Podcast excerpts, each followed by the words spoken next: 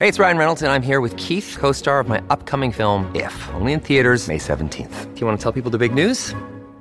All right, I'll do it. Sign up now and you'll get unlimited for $15 a month in six months of Paramount Plus Essential Plan on us. Mintmobile.com slash switch. Upfront payment of $45 equivalent to $15 per month. Unlimited over 40 gigabytes per month. Face lower speeds. Videos at 480p. Active Mint customers by 531.24 get six months of Paramount Plus Essential Plan. Auto renews after six months. Offer ends May 31st, 2024. Separate Paramount Plus registration required. Terms and conditions apply if rated PG.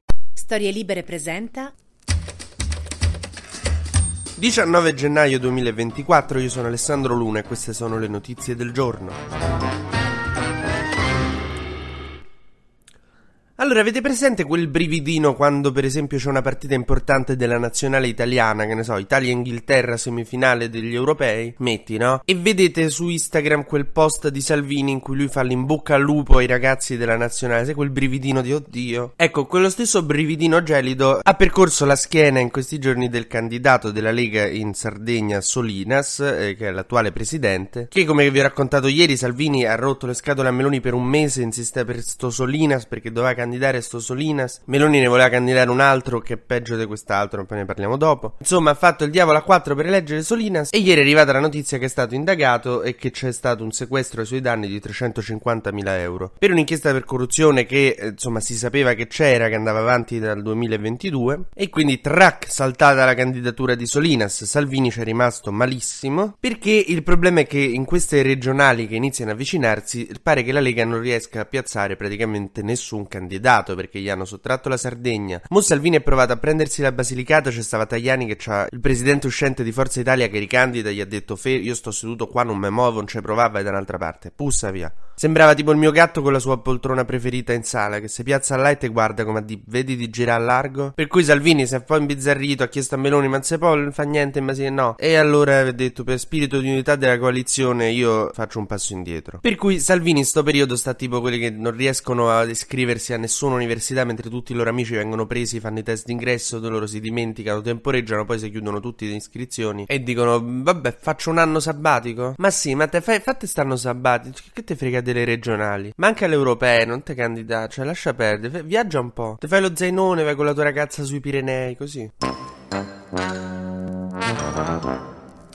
Ma nel frattempo il candidato del centrodestra alla regione Sardegna sarà quindi questo Paolo Truzzu, l'attuale sindaco di Cagliari, meloniano, imposto da che Meloni ce l'aveva pronto, nascosto nella borsa, pronto a tirarlo fuori, tipo mia madre con la frutta e la verdura appena dicevo dopo aver mangiato avrei ancora fame. Tac, ce l'avevo pronta, mandarino. Ecco, voi immaginatevi le smorfie che facevo da bambino quando mia madre mi proponeva la frutta e la verdura, sono le stesse di Salvini in questi giorni. Anche perché questo Truzzu, diciamo che era salito alle ribalte qualche anno fa, nel 2016, perché dopo che Paolo Di Canio era stato sospeso da Sky perché aveva un tatuaggio Dux sul braccio, lui in solidarietà si era scritto Trux sul braccio. Fa parte delle sentinelle in piedi, quelle persone che per protestare contro il matrimonio gay andavano in piazza a guardare i monumenti, tipo protesta non violenta. Poi eh, vi spoiler un po', le unioni civili sono passate e stiamo, stiamo tutti bene, cioè non è successo niente. Ma almeno il centrodestra ieri una soddisfazione l'ha avuta perché la Cassazione ha deciso che il saluto romano non è un reato durante gli anniversari. Il senso è che il morto che stai commemorando ci avrebbe tanto tenuto che tu lo festeggiavi facendo il saluto romano, quindi insomma è rispettare le volontà di un morto. La Cassazione ha però stabilito che il saluto romano può integrare il concreto pericolo di riorganizzazione del disciolto partito fascista, quindi se lo stanno a fare per rifare il partito fascista, no, è reato. Se lo stanno facendo per commemorare un morto, si può fare. Esulta Casa Pound, esulta un po' tutta la destra, che quindi ai funerali, agli anniversari, non ho capito se anche quelli di matrimonio. Auguri, amore! Vivertus!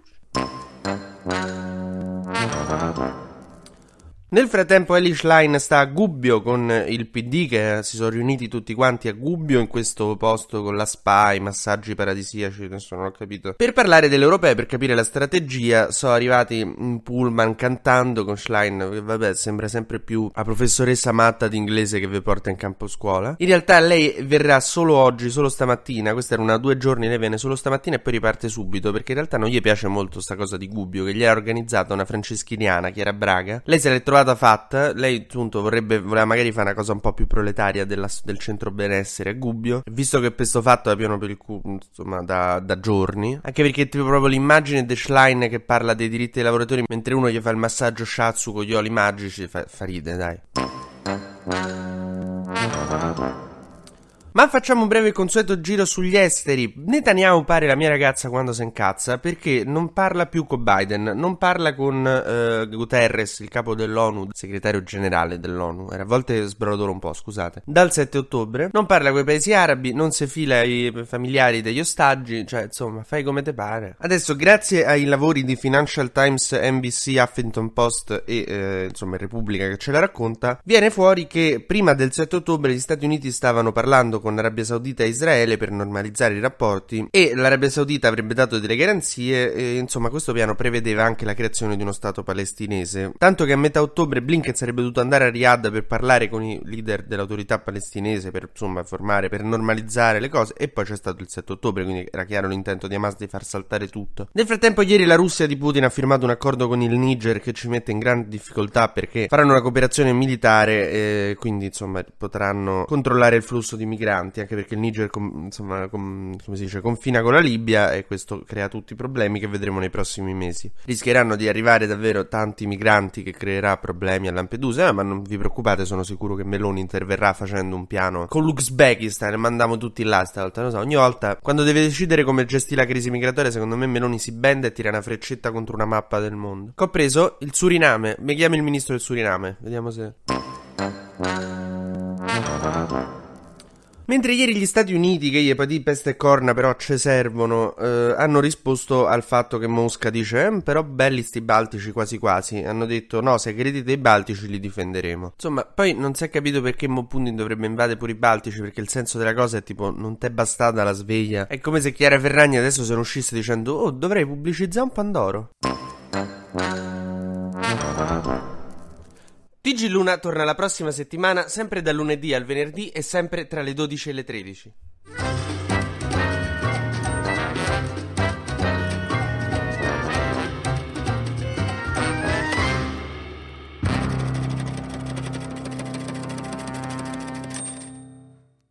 Una produzione storielibere.fm di Gianandrea Cerone e Rossana De Michele. Coordinamento editoriale Guido Guenci.